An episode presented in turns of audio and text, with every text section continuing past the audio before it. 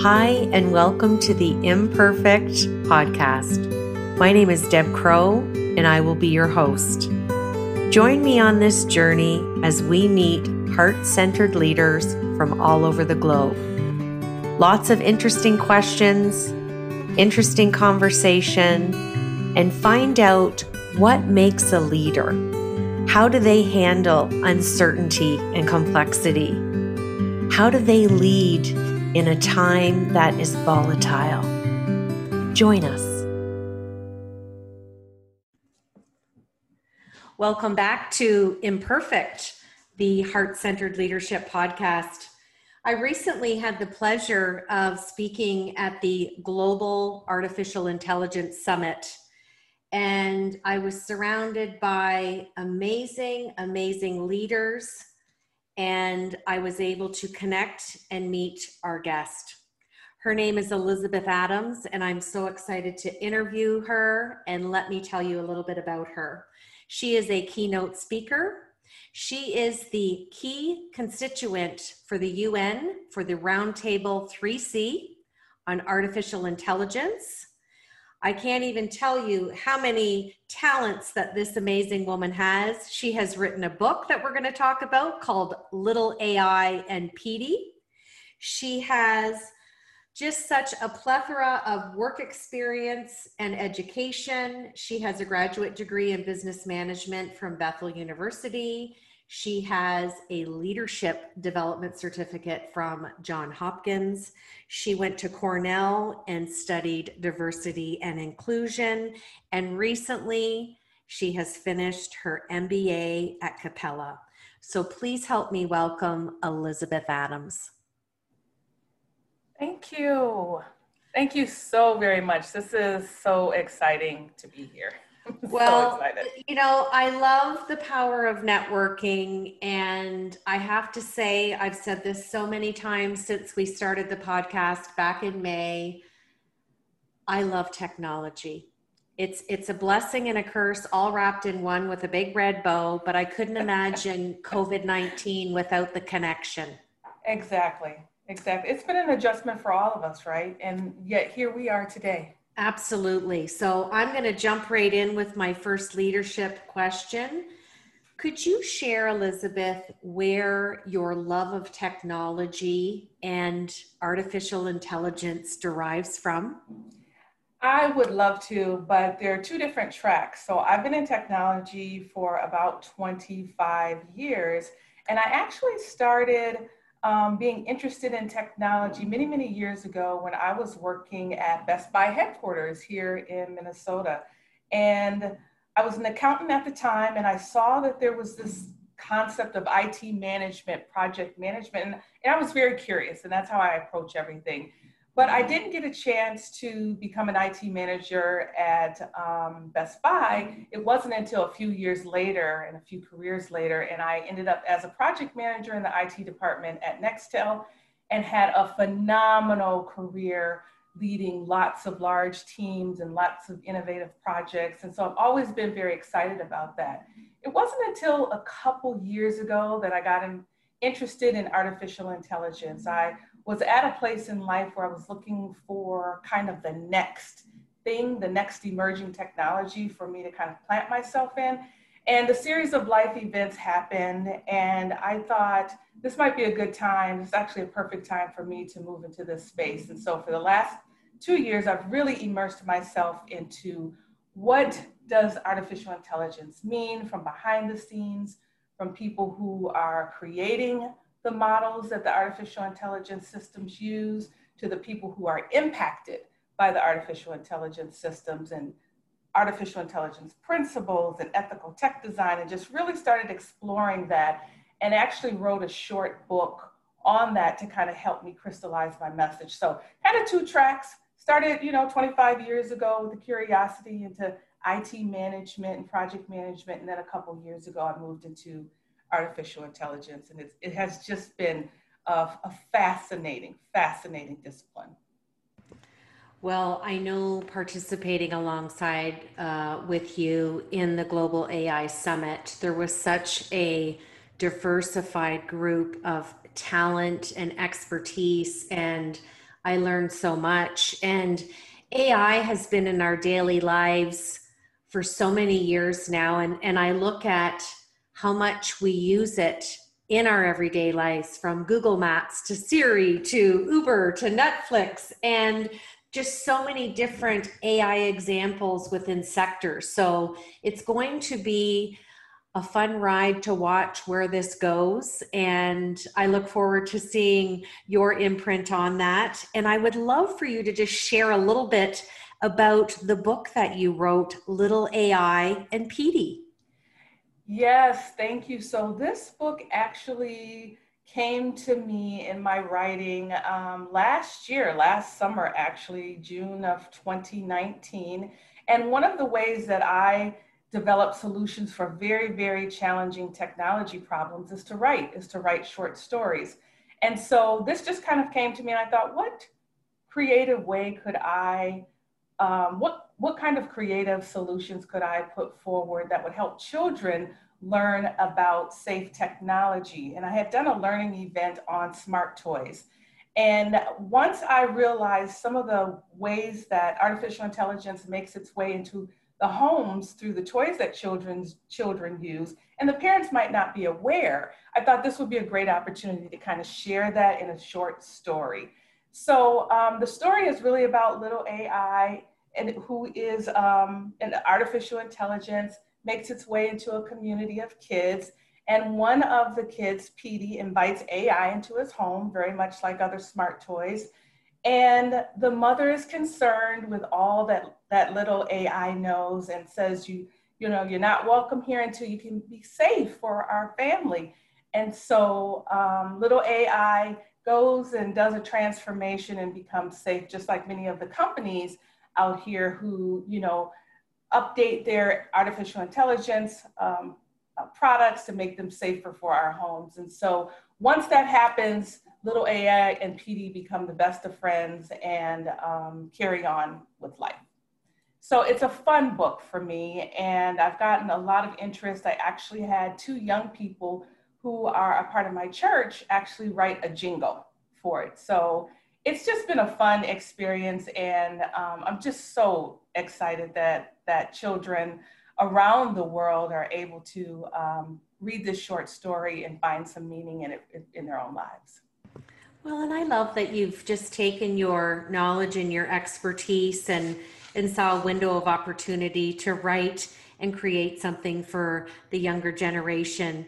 And I know that you also have that set up as an ebook. So we'll make sure that we get that in the episode description for our listeners. Thank you. Now, here comes my favorite question What imperfections does Elizabeth bring to her heart centered leadership? Oh, I would say what I have to constantly work on is imposter syndrome. No matter what kinds of accolades come my way, it is still hard for me to believe that I get into some of the spaces and I'm speaking with some of the global thought leaders and I'm helping advise nations on AI ethics or through my Stanford fellowship in race and tech that I'm involved with scholars, you know, to create new guidelines for facial recognition technology. And so, um, and, and the reason why that imposter syndrome or, the, or that part of the imperfectness is there is because I've always kind of wanted this, but it came in a way that I wasn't really expecting. And so I have to, you know, it's not because I went did the um, you know traditional path of school, right? So you start. It's taken me a while to complete my MBA. Um, I zigzag through life, picking up these little nuggets of information that I take with me everywhere I go that kind of help frame my thoughts on uh, certain things. And so I would say imposter syndrome, even though you wouldn't know it, you wouldn't know it. Well, this is why I started this podcast. This is why I love hearing, again, from someone like you, an executive, someone in the tech and AI space. And what I love the most when I ask that question, Elizabeth, is everyone laughs and I hear, oh, Deb, we don't have enough time, or there's so many. How many do you want? And I love the openness and the vulnerability because I truly, truly believe that imperfection is one of the best qualities you can have when you foster, mentor, and execute your leadership. Absolutely. I mean, through that, I'm sorry, through that space of vulnerability, I have been able to tap into some courage for myself that I didn't even know was possible. And I call that learning out loud, which is there are folks that will see your voice shaking or they will hear your voice shaking, I should say, or see you, you know, uncomfortable giving a presentation, but do it anyway. And I am so thankful that I have found that kind of deep courage because what's on the other side of that imposter syndrome or that fear has just been greatness. It just blows my mind sometimes. Well, there is another definition for LOL. Learning out loud. I love it. Yes. And you know, I often refer to my Irish Nana, and she used to say to me, when you get up and talk in front of people, even if your voice is shaky and there's butterflies in your stomach, that's your ego just letting you know you're in check. Mm. Because if we don't have that little remnant of fear, then that's when we should worry. But when we have the butterflies and the shaky voice, yes, we're leading as a servant leader. We're leading Absolutely. With, we're leading with a message and there's no room for ego. So I love that. Absolutely. Now, my third question is with your education that you've completed, congrats on finishing your MBA. Thank you and all of your work experience to date, what is your hope for where AI lands in our daily lives more than it already is right now? Well, AI, as you know, is making its way into our lives as we've talked about. I mean, AI can predict traffic patterns and it can, you know, be used behind video surveillance to track um, people in communities and what I hope is that it becomes more inclusive of all people, meaning um, communities of color and vulnerable populations. Because right now, the systems that are being developed um, that make their way into our communities are not real inclusive. They don't involve um, diverse perspectives. And so when they make their way out into the marketplace, it's usually vulnerable populations or communities of color that are harmed by these. And this is part of why I got into AI ethics to kind of help organizations and individuals understand the second and third order consequences of certain AI enabled technologies. And it's the reason why I work with elected officials in the city of Minneapolis is to help them to understand when you procure AI enabled technology, let's just make sure there's transparency in it and we know how the companies are, have developed the tool, why they're collecting data, how they're collecting data, how they're modeling it. Because when it makes its way into our societies, we have to just make sure that citizens are protected. So, my hope is that companies, and there are a lot who are starting to do this, will build in responsible AI um, processes within their teams. Maybe they'll even hire a responsible executive, responsible AI executive, so that everyone is safe when it comes to technology. Well, I'm just going to put a period at the end of that because I, I have nothing else to add. And I knew when I framed that question that you were going to unpack it as beautifully as you did. So we're just going to leave that right there. All right. now, my last question um, is all about D&I. Yeah. I would I would love for you to explain or tell us how you teach the value of honoring diverse cultures and learning from others within the workplace. Oh, wow, that is a phenomenal, phenomenal question. And it's the same way that I approach talking to leaders around um, inclusion in artificial intelligence. And you start with people just being humans. You take away these kind of concepts that create um, separate groups. You say at the end of the day, we are all humans. And part of uh, what I include in my learning events is I create these profiles of people who, you know, someone might be the uh, coach for a soccer team, or they might be um, the leader of a Girl Scouts. It could be a number of different things. And I, but I don't put a picture up and I don't put a name up. And at the end of the learning event, I do put up diverse uh, faces so that people can understand that these are my neighbors. These are the parents of um, my children's friends so that we develop empathy around what others are going through and why inclusion is so important. Um, I really hope that we can move past the diversity and inclusion conversation and really start getting into belonging. And the reason why I say that is because diversity and inclusion has been a topic in my family for over 100 years. Actually, my grandfather was the first Black firefighter in St. Paul, Minnesota, and he started in 1885 and retired as the captain in 1926. So I have a history of family members, my great grandfather, my grandfather and mother, and me, all who have worked in various perspectives of society around diversity and inclusion. And so belonging really is just everyone can bring their whole self to a situation, to a conversation. And yes, we do identify with the differences there's no way that we should get around someone being a different color or someone having a different ethnic ethnic background or celebrate differently. Those are differences that we should celebrate and value. So for me, um, I just use very human, very basic human concepts to talk to individuals. And if I could just do say share one more thing, I was in a conversation yesterday. It was a safe space call, so I won't get into all the details but one of the solutions that I offered was why don't we just pair people up who volunteer to have a conversation? It does, we could take the words diversity and inclusion out of it. We could take the words mentor, coach, advocate, sponsor out of it, and just let two people have a conversation to get to know each other. Because I think when we get to know each other, we have an appreciation for what people might be going through or what their background is. And they're just people at the end of the day. So I hope that was helpful. well, and you know, I say this almost every podcast episode. What a lovely approach to take common sense and make it into common practice. Mm-hmm. And I loved how you just framed that.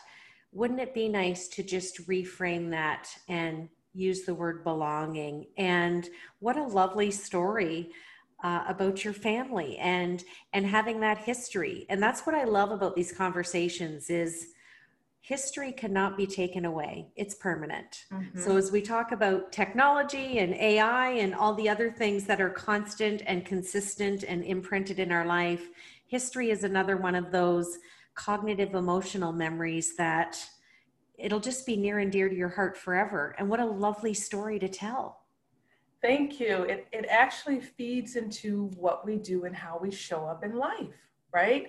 And those are the, that's the reason why I say it's so important to have these conversations so you understand what someone is bringing to the conversation beyond a technical skill, right? It's the soft skills and it's also their history and the way that they process life. I couldn't agree more.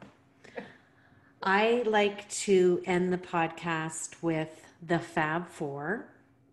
These are just four fun questions, Elizabeth, whatever's sitting on the top of your mind.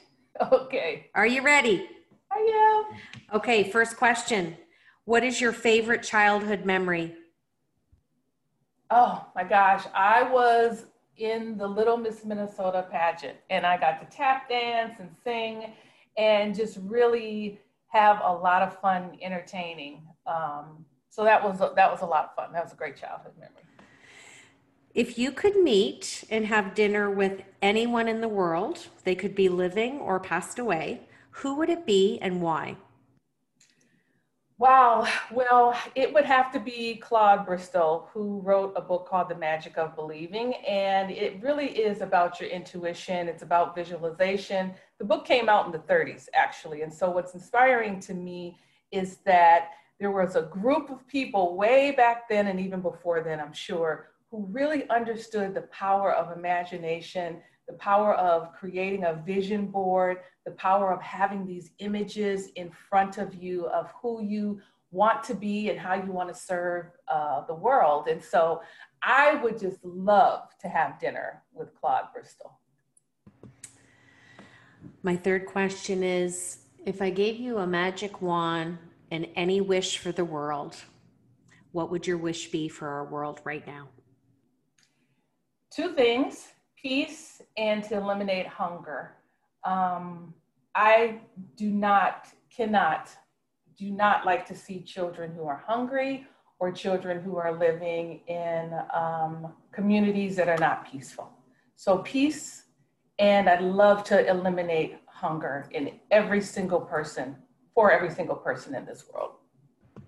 Beautiful. And my last question Elizabeth Adams, what do you want your legacy to be? Ooh, that's a good one. I would love for people to say that I inspired them to take a chance in life or be creative in some way that they didn't think was possible. That is what I hope is that when someone's like, I she inspired me to go read this book, or she inspired me to go for this job, or she inspired me to take up this new skill um, and I think that is indicative of my own life. I've just done so many different things, but they've all led to this point in time. And I just want people to just push past their fears and just try, follow their curiosity. And so I hope that that is the legacy that I leave. Well, you inspire me.